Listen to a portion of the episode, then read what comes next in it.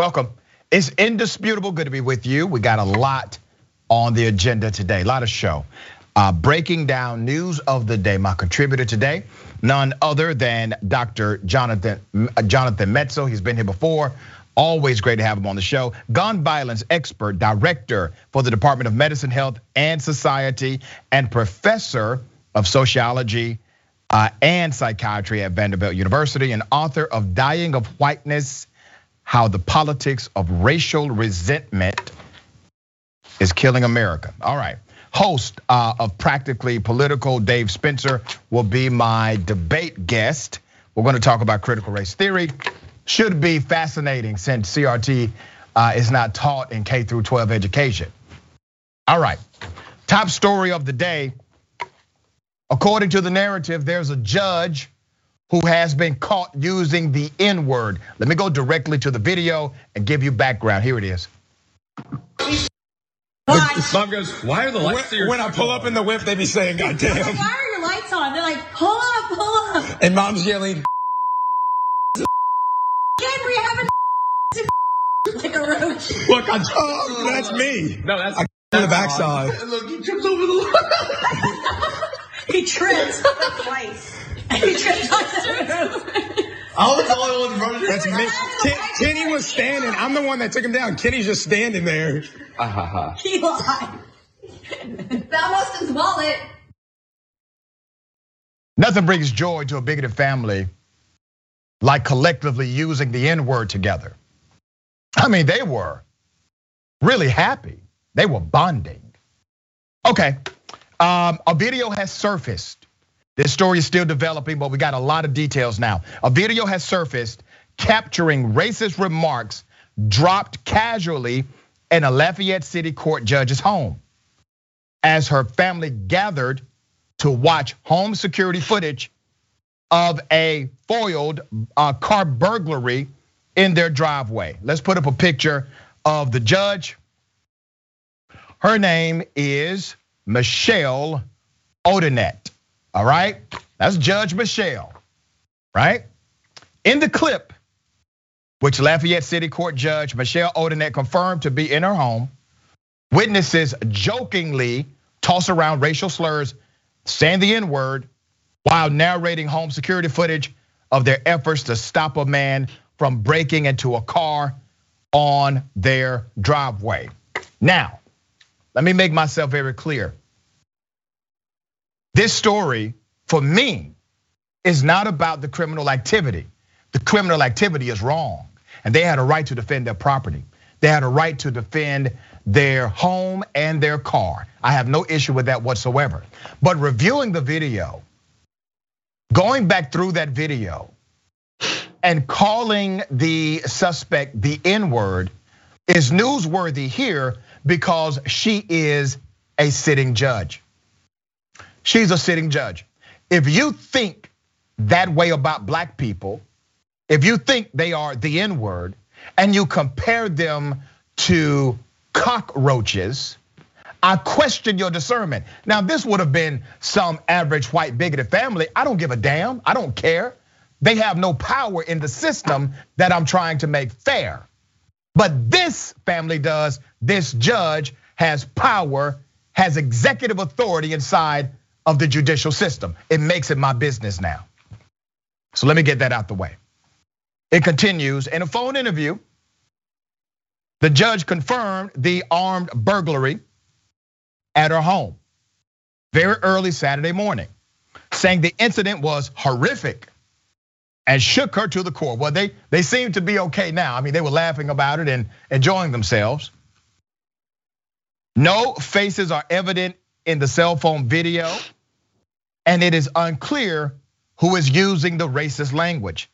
It's unknown who recorded the video. All right, come back to me. It was her. It was her. Now, I'm going to show you why I have concluded it was her.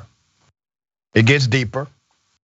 There are multiple references to mom, mom throughout the video and her role during the burglary in the process. They're literally describing what the judge is doing. The judge is the mom in the narrative. And mom's yelling, N word, N word, says one male voice. To which another female voice responds, We have an N word. It's an N word, like a roach. I got more. Lost his wallet, says one voice. That's my phone where it fell out, says another. Going to get the gun can be heard. The dude had a phone on him, chimes in a female voice. I should have taken his phone from him. That effing blank, all right? In the question sent by text message, more evidence that is her, by the way. In the question sent by text message, the current, that's the publication, also asked Odinet whether she thought she could sit fairly in judgment of black defendants, here it is, who appear before her court, and whether she was planning to apologize for use of this offensive and derogatory epithet. Her statement says, and I quote, here it is My children and I were the victim of an armed burglar at our home. The police were called and the assailant was arrested. The incident shook me to my core and my mental state was fragile. I was a wreck and I am still unable to sleep. I remember, looked like they were having a good damn time watching that video. All of a sudden, she's emotionally distraught, unable to sleep. I was given a sedative at the time of the video. I have zero recollection of the video and the disturbing language during it. Anyone who knows me and my husband knows this is contrary to the way we live our lives. I mean, was everybody on the same sedative? Did the sedative make your whole damn family racist in that moment? What kind of sedative are you taking? Maybe there needs to be a recall of this sedative. I am deeply sorry and ask for your forgiveness and understanding as my family and I deal with the emotional aftermath of this armed burglary. That's fine, I get that, uh, but we're gonna deal with the aftermath of your racism on indisputable. Okay? Doc, you're an actual trained psychiatrist. Did she take a sedative that made her racist, her and her entire family? Does this type of drug exist? Unless it's truth serum, no. I've prescribed a lot of uh, a lot of sedatives in my day, and and I'll say that sedatives don't really make you anything except tired for the most part. That's why they're called sedatives. Uh, they don't make you racist. Uh, they don't make you go, you know, rob a bank or drive the wrong way down the street or anything. Otherwise, they wouldn't be on the market, right? And so part of the issue here is she's kind of hiding behind this notion of kind of saying i'm the victim i'm the victim here i'm not the aggressor and in part it's true her her her home was you know there was a template burglary at her home. And who knows in those moments what kind of language comes out. You know i think at, at, at people's most intense moments they can be very revealing moments. People yell all kinds of curse words or say all kinds of horrible things. So giving her the benefit of the doubt maybe she felt vulnerable and this horrible stuff came out, but it also did reveal something. This wasn't the sedative, this was something deep about her. No, I totally agree with you that why this is important is because she's not just a judge, she's judge of a, of a small claims court in Lafayette.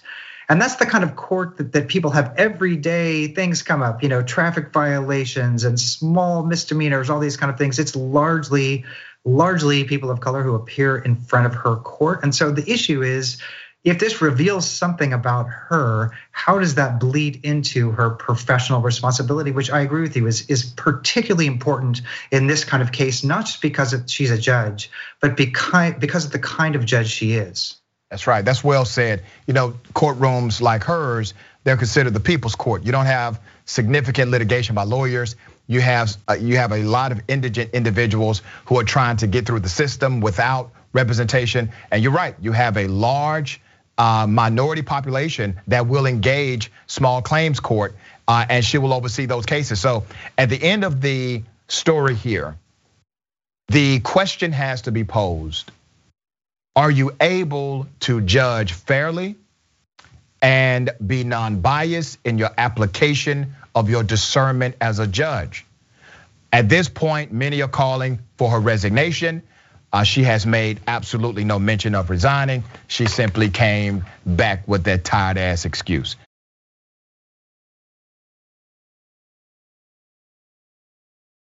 Something else that's really uh, heartbreaking, sickening.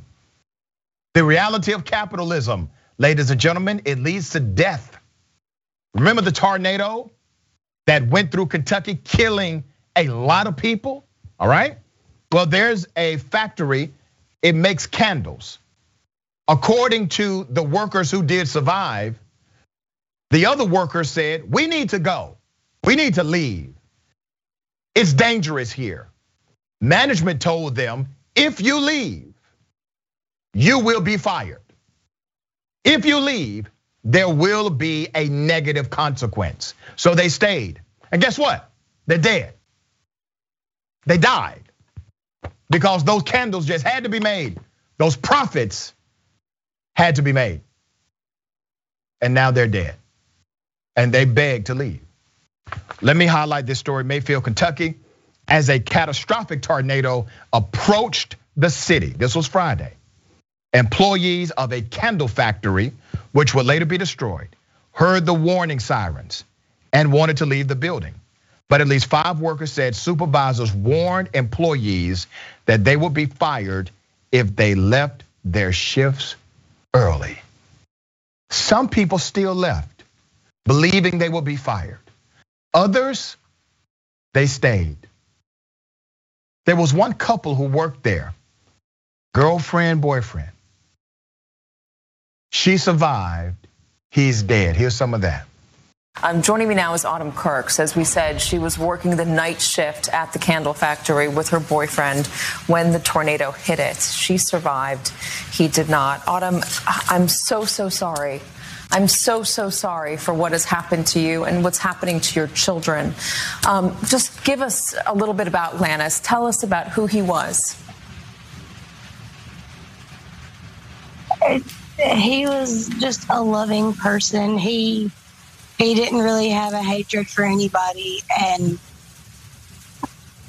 I mean he, he loved his kids, he loved me, he loved his family. I mean he'd do anything in the world for us as long as he was able and it's just devastating now. I've talked to his kids. I've tried to explain it to mine. My three year old just keeps asking to talk to Joe, and I don't know what to tell her.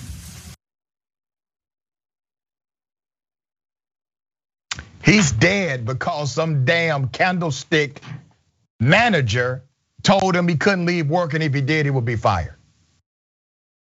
That story is a microcosm of the macrocosm of carnage the tornado left, but also what these supervisors have done to families in that city.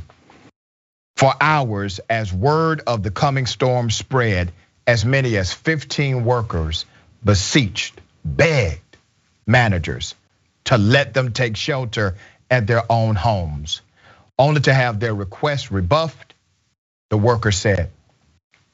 Fearing of their safety, some left during their shifts, regardless of the repercussions. At least eight people died in the Mayfield Consumer Products factory, which makes scented candles. The facility was leveled, and all that is left is rubble. Photos and videos of its widespread mangled remains have become symbols of the enormous destructive power of Friday's tornado system.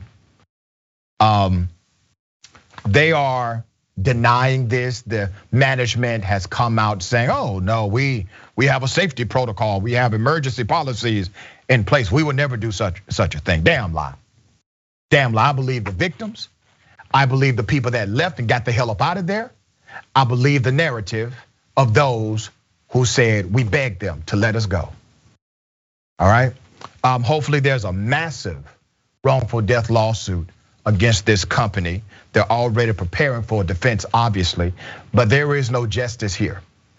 You cannot bring those bodies back. You cannot bring those parents back. You cannot bring those brothers and sisters back. They're gone. They're dead. Um, Doc, horrific. I mean, it's horribly ironic, right, that it takes a deadly tornado to highlight this issue of worker safety. Yep. Think of all the nights there was no tornado where safety right. was certainly an issue. And this is an issue, I mean, worker safety at this moment, right? We're in a pandemic. Worker safety is important because of the coronavirus, because of all the other factors that are happening. So it's just horrible that it takes this level of trauma just to expose something that otherwise would never have made it to the news. I think that's that's really for me in part the take home point. And then the second point about this is, of course, as you're saying, that the kind of the kind of top of the company was saying, well, we have a uh, something in place, and I, I understand there were some complicated issues of this particular case, right? There was one tornado alarm.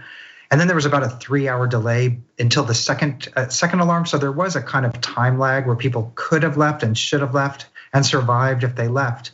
But the people who didn't leave, let them leave, as I understand it, were the supervisors, right? So the supervisors were the ones who were instituting a particular policy. And so, really, the question here is going to be what's the relationship between the supervisors and the top management? And I'm sure that's a case, a question really more broadly for, for, for worker safety. You know, who were they taking their orders from? But again, just a horrible tragedy. I'm in, you know, based in Tennessee, and I'm, I just, this storm was was horrific. And and you know, if if some worker safety protections come out of it, it'll be a very small silver lining. Yep, very well said. Okay, we got an update. Remember the guy who was handcuffed, banking while black? Okay, remember that story? Uh, well, the bank manager, something has happened to that bank manager. Let me give you the update. Uh, let me remind you of Joe Morrow. Let's put up a picture of Joe Morrow. Completely innocent, went there to cash his check. Uh, his check was appropriate. They decided to tell him, you people always have fake checks. That's what the bank manager told him. You people. Well, they finally called his job after calling the police. And his job said, yeah, this is a real check. He's one of ours. He works for us. All right. The head of US Bank is now apologizing for what is being called a classic example of banking while black.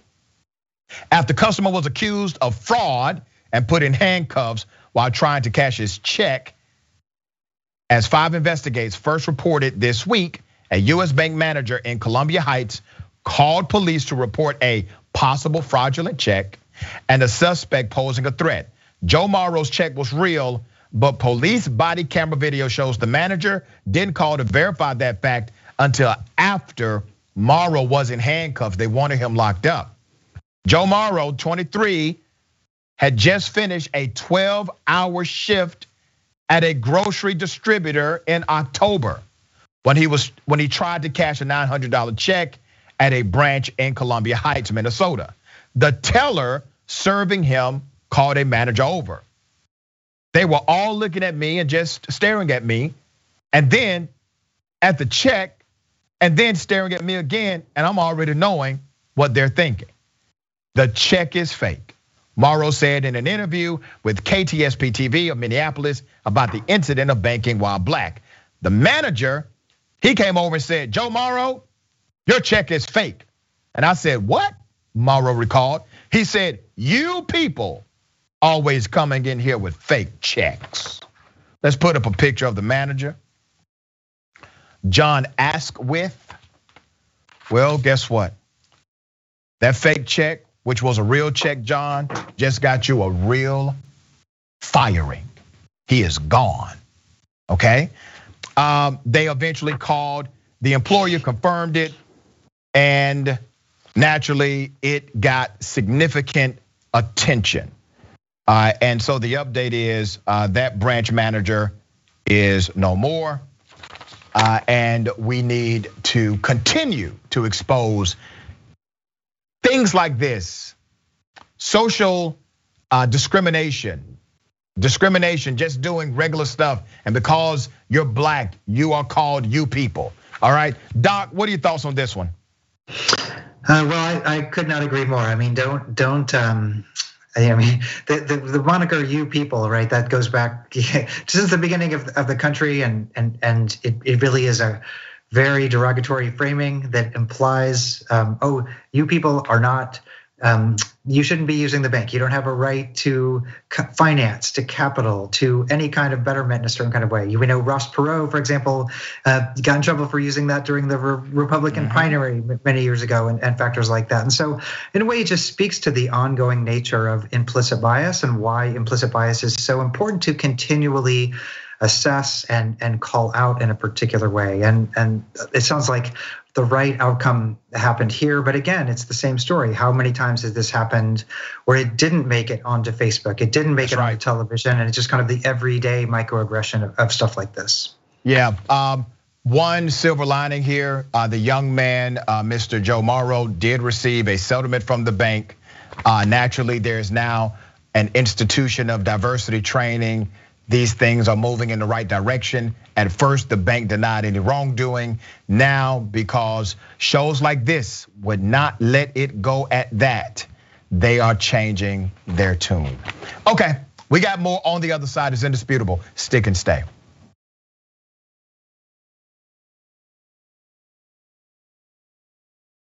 All right, welcome back. We got a lot of show left. Let me remind people of a few things before reading these amazing comments. Um, aspiration, aspiration. Are you looking to offset your carbon footprint? Are you looking to be more sustainable? Okay. Now, aspiration card holders can partake in the Plant Your Change program. Double, double your impact by rounding up your change and planting an additional tree with every qualifying transaction.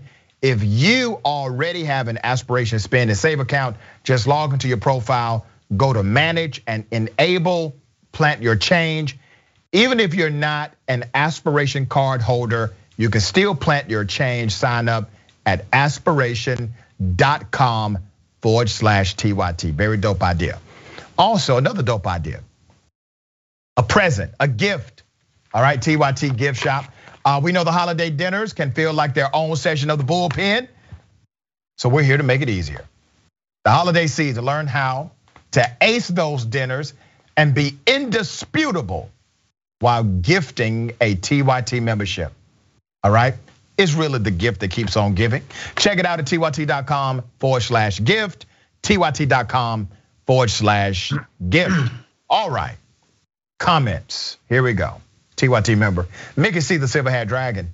Uh, we have proof daily that most cops, judges, DAs, and MEs are all in the same club, and their uniform is a white robe with a pointy hood.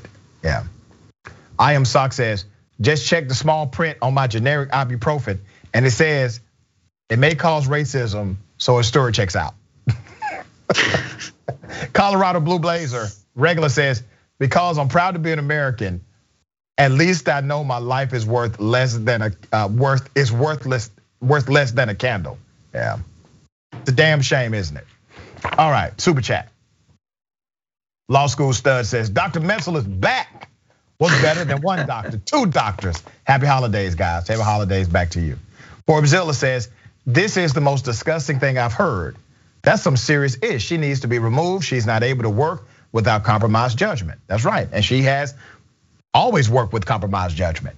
Okay, she thinks black people are the N word and should be compared to cockroaches. If you believe that about a group of people, a whole group of people, do you really think your bias is not present every time they're in front of you? Okay, Doc, uh, Bernie the Kiwi Dragon says, Doc, forgive me, but kind of a backward ass country do you live in that a severe weather warning is not enough to make companies and workers go home? Someone needs to go to jail for this. It does seem to be criminal negligence, doesn't it? Okay. Uh, Samalin, the kind dragon. This is a this is a real pressure that happens. I've said this before, but again, it's how I broke my back. I knew I should have stayed home during a blizzard, but my work decided that even though I was the farthest away I had to be in, so I tried to get there, and that didn't work out well. So so, so sorry that happened to you, but you're right.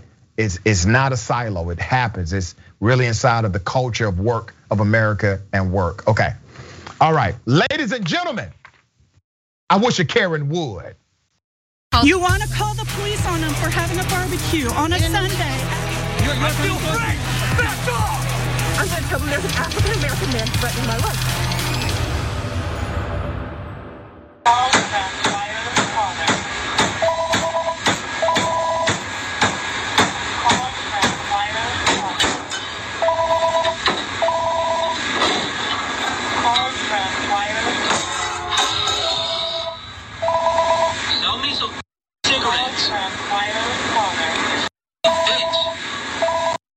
It's called a bulletproof glass because stuff like that won't work.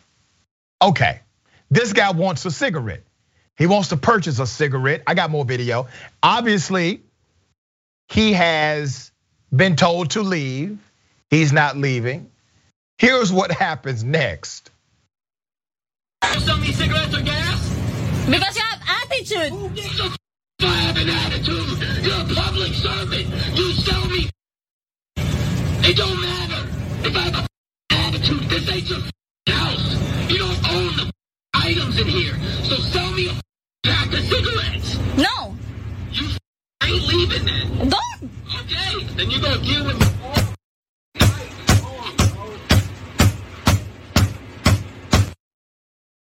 Let's analyze this male Karen in the wild. The Karenicity runs deep. First of all, male Karen, she is not a public servant. First of all. Secondly, she does have the right to refuse service when there's rude behavior, when you're acting the way you're acting. Anyone who manages a store can say, no, we do refuse you service.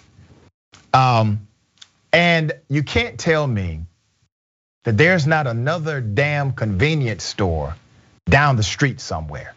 You just, I don't care where you are in the United States of America. There's another 7 Eleven not too far away.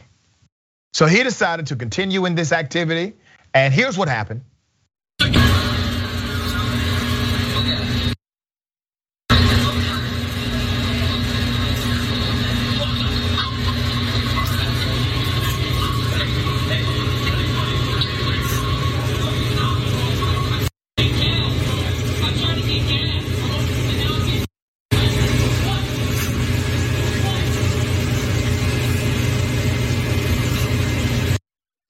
Good luck getting a cigarette at the 7 Eleven they're gonna take you to.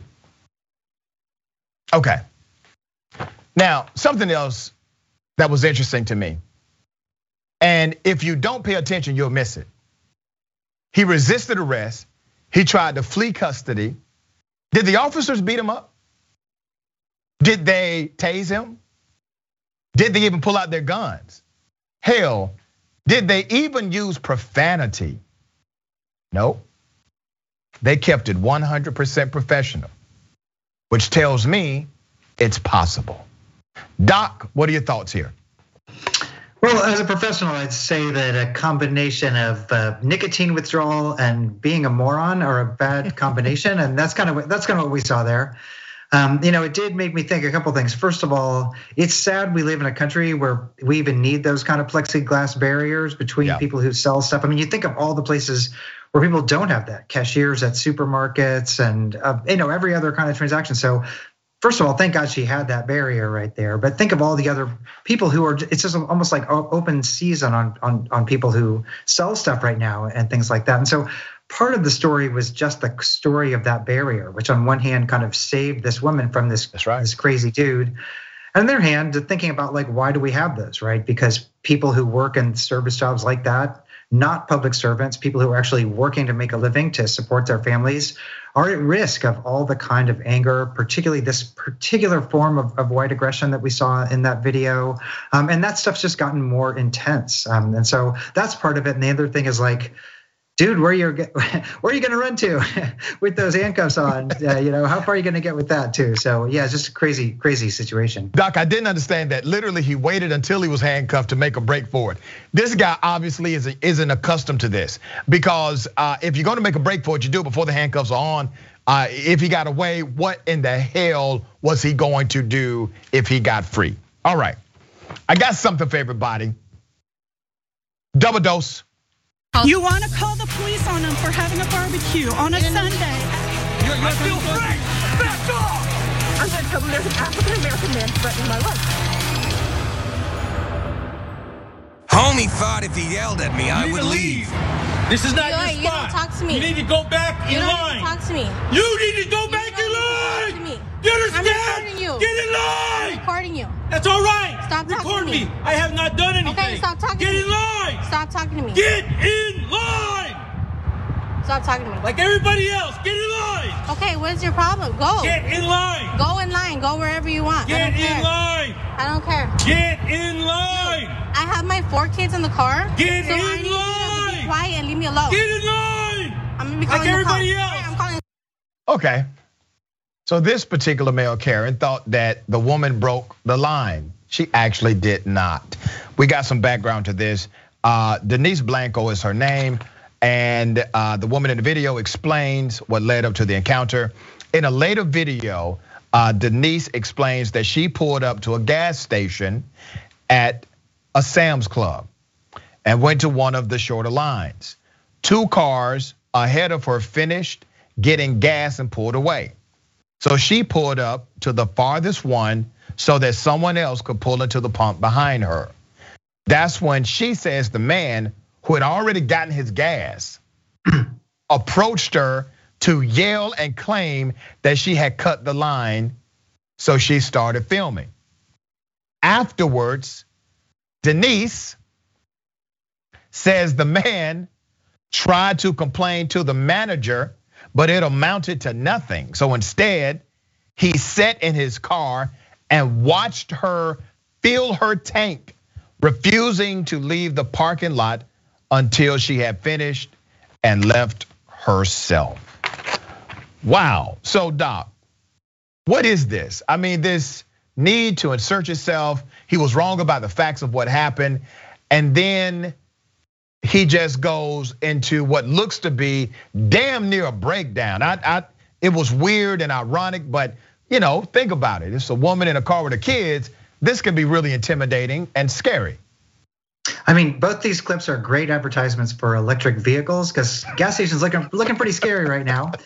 Uh, so that's part of it. But I would also say that you know this idea. I mean, two things to stand to me. First, it looked like he was wearing some kind of "Don't Tread on Me" T-shirt or something. So it looked like if there's any representation of his ideology, it was a kind of very political ideology right now. So it doesn't seem to be completely decontextualized.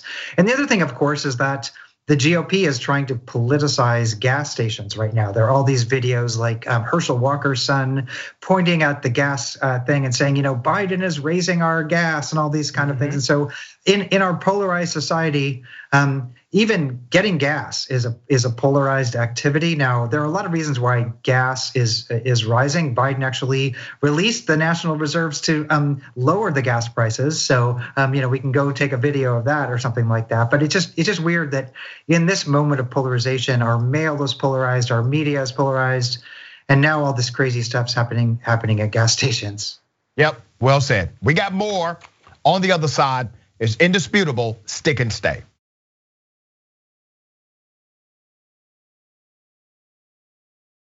All right, welcome back. We got a lot of show left. Let me read some of these amazing comments. TYT member Dragon who says nine. Damn. Jesse Pinkman is pissed off.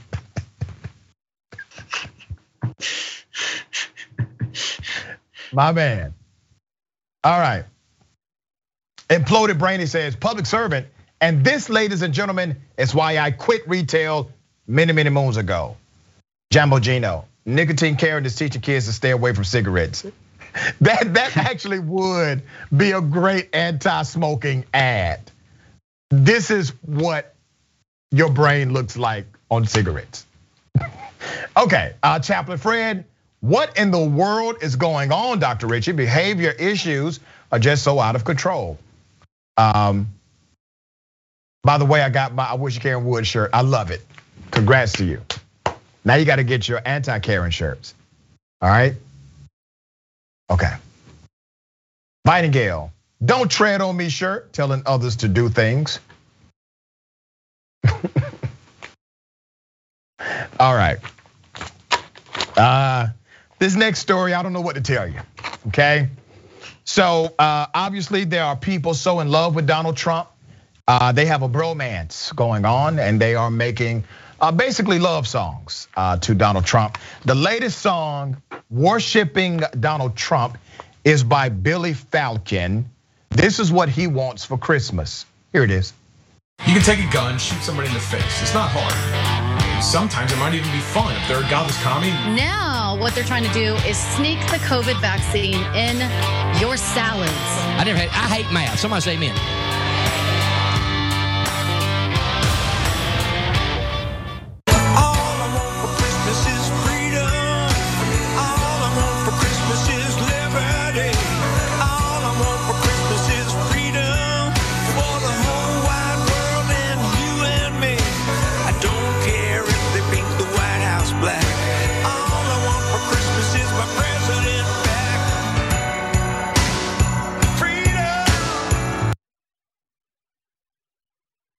There's more.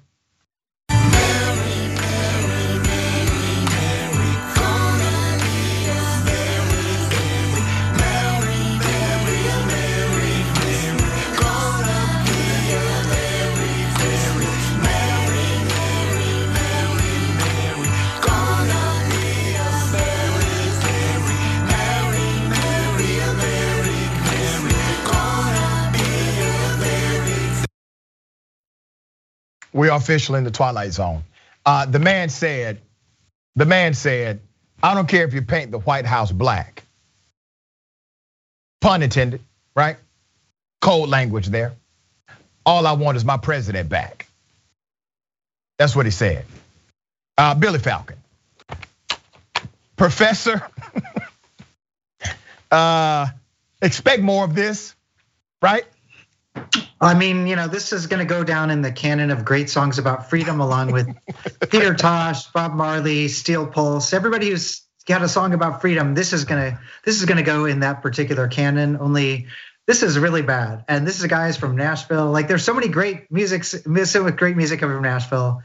But but again, it, it just shows the level. I mean, it's what don't put Trump dancing in your video. And, and you know, even if you love Trump, stuff like that. So, Doc, yeah, the candy canes, the candy yeah, canes the, raining from the sky, man. Like, come on. I, I mean, I, who doesn't want some candy canes raining from the sky? So hopefully this becomes the song of Trump 2024. That video, um, I think it's got a great potential to rally people around a cause, and I, and I support it completely. uh, somebody wrote that damn song. I don't know if I don't know if Billy Falcon did it or not. Somebody wrote the song, and then somebody actually produced the video. Somebody said, you know, this part we want to have raining candy canes. We we want this to come out the sky. Then on this part, we want to have Donald Trump dancing across the video. Somebody literally thought about this, and that's what's baffling to me.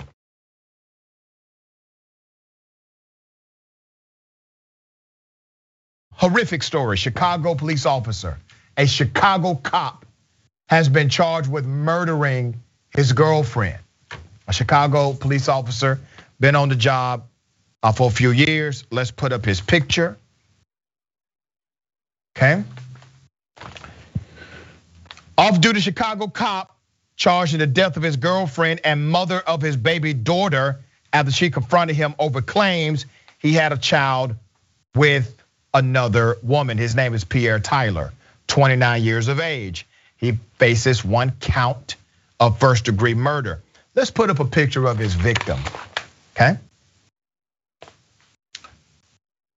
The victim and mother of two, Andres Wofford, 29 years of age herself. She was fatally shot in the head, okay? Now, I highlight this story because according to the latest survey on police activity outside of their jobs, which this is one of them, the profession of policing have the highest known violence in relationships, the highest out of any other profession known to man, higher than dope dealers. Okay, let that sink in. All right. Let me give you some background. According to the police, Ms. Wolford learned that Tyler um, had a pending child support hearing and told relatives she believed Tyler had secretly married the mother of the other child. Fox reported on December 8th, Tyler was caught in security footage walking in uh, in the front door of her apartment unit. Police said Wolford reportedly made calls to family members between 4 p.m. and 6 p.m., asking them to pick up her nine-month-old baby Ava from daycare before neighbors heard her and Tyler argue around 7 p.m. according to the police report. Prosecutors said one neighbor reported a loud bang approximately between 8:30 p.m. and 9 p.m. No more arguing was heard after that. Tyler was then caught again in surveillance video leaving the back door of the apartment minutes after 9 p.m. He allegedly carried a gun inside a holster behind his back and a distinct keychain. Wolford was seen using before. Her keys and cell phone were missing, according to the police. Okay. The message from her phone indicated she would soon be at her father's place, place to pick up her baby, but she never arrived. Her parents alerted police, who found her inside the front door of the apartment with a gunshot wound to the head. She was still wearing her coat when she was when she was found by police, and there weren't signs of forced entry in the apartment, according to the police. Uh, they ruled her death a homicide on Friday. Now, Doc, I'm glad I have you on the show today because I would like to specifically highlight a reality. Why is it that the policing profession, according to recent study, shows that individuals who are cops have the highest, the highest amount of domestic violence with family members and others that live inside of their household. And there's another report that suggests even with them having the highest, 90 plus percent go unreported because of who they are. So the number is probably a hundred times higher than what's on the record. Doc, explain this to me. Well, there's a lot of going on in this just terrible tragedy. I mean, one, of course, is as you're suggesting, just the the high stress nature of of policing right now, and, and what it means to be someone who uh, called on to uh, have, be very violent very often in your in your job and then having a hard time turning that off when you get home. So certainly there's an issue here, but I want to say that there's I don't know the data all that well, but I would say that there's probably a subset here which is another high risk group are people with histories of domestic violence. So it's certainly police, but it's not all police, but I would bet that police with histories of domestic complaints, just like anybody with history of domestic complaint, should be particularly watched. And the reason I say that is because you know, we talk about gun control as if, it, if it's some pie in the sky thing, but states that have tried to enact gun control across the board have said this important fact a past history of violence, particularly domestic violence, is more indicative of that, that somebody's going to commit violence again in the future. And so I particularly think that people with histories of domestic complaints, we really should think twice across the board, police or not, whether we want to have those people carrying guns into their homes. And I say that because this is the particular kind of legislation that's been blocked by the NRA, by pro gun politicians. And as we've seen, particularly during the pandemic, rates of domestic abuse and domestic violence and domestic fights have skyrocketed skyrocketed as we've just basically let the free flow of guns, police and everybody else, go into homes where there are, you know, predatory partners. Yeah. Now I want to remind everyone uh, that when we see an officer, a cop acting this way in their personal life, don't think that somehow they turn on the morality button in their professional life. If they're willing to do this in their personal life, think about what more they're willing to do when they are inside of a culture that will typically protect criminality and the violation of others. All right, that's why we highlight them here. Uh, we'll, we'll continue to follow that story. Okay, unrelated story, hell of a story though. Uh, so there's an anti-LGBTQ group that's pro Marjorie Taylor Greene, of course. They have now made a video where they are saying that Marjorie Taylor Greene is basically Wonder Woman. Here's part of that video.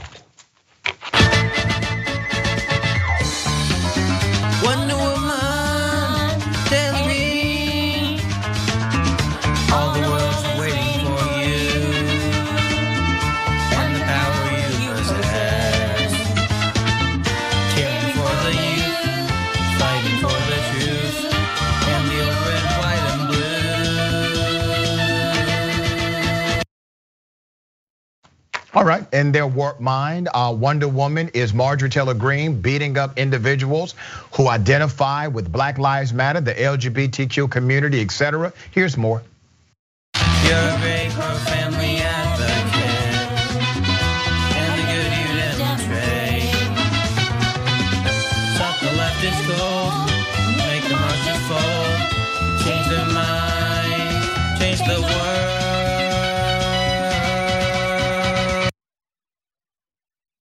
You know, at first, my team and I thought this was a parody.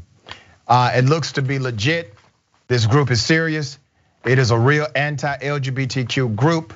And here's the irony.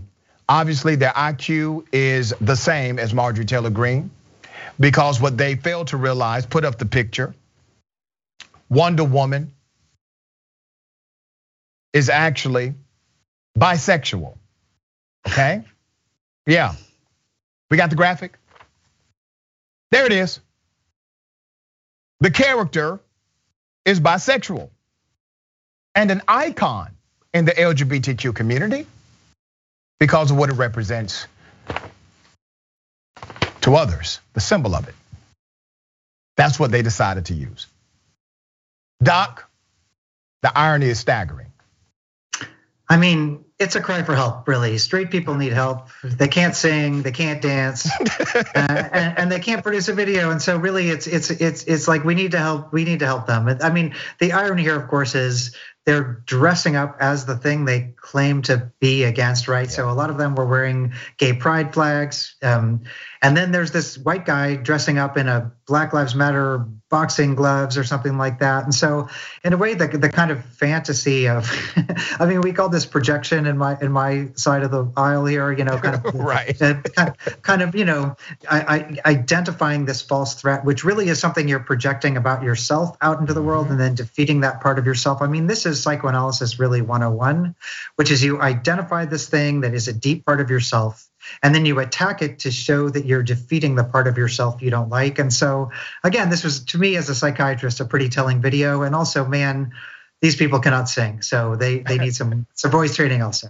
Dr. Metzl, are you saying that they are probably uh, members of the LGBTQ community and they don't know it? No, they're definitely not. I mean, you could tell just by the way they were dancing and moving. but, but, I will say that if you if you're going to be so anti-gay that you're going to dress up like a, a, a, you know a bisexual icon and dressing up as gay pride thing, uh, you know, uh, flags and things like that. That in a way it just you know I'll, I'll, they can contact me through Twitter or anything like that. I'm really really happy you, happy to help. But this is help. this is it's Freud 101 basically. All right, and and let me say this for the record uh, the hate has to stop. Those are our brothers and sisters, and regardless of how they identify, they're human beings. If they're fluid, uh, non-binary, it doesn't matter. These are human beings, and we have gotten so caught up in this gender classification that we have left the common sense of decency to human or humanity. Uh, we have left that somewhere down the road. Uh, this uh, deserves to be highlighted because we have to push back on the hatred it represents. All right. Doc, always a pleasure having you on Indisputable. If you would tell people how they can follow you.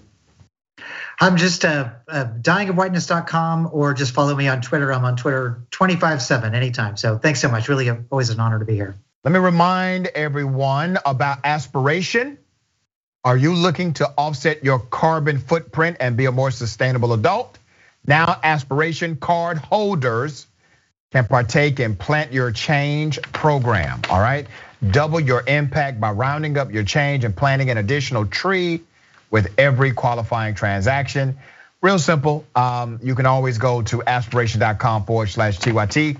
If you do not have your aspiration spend and save account. Also, make sure you check out the TYT shop TYT.com forward slash gift, TYT.com forward slash gift. Remember, take care of yourself, take care of each other, take care of the planet. Remember, the truth is always indisputable.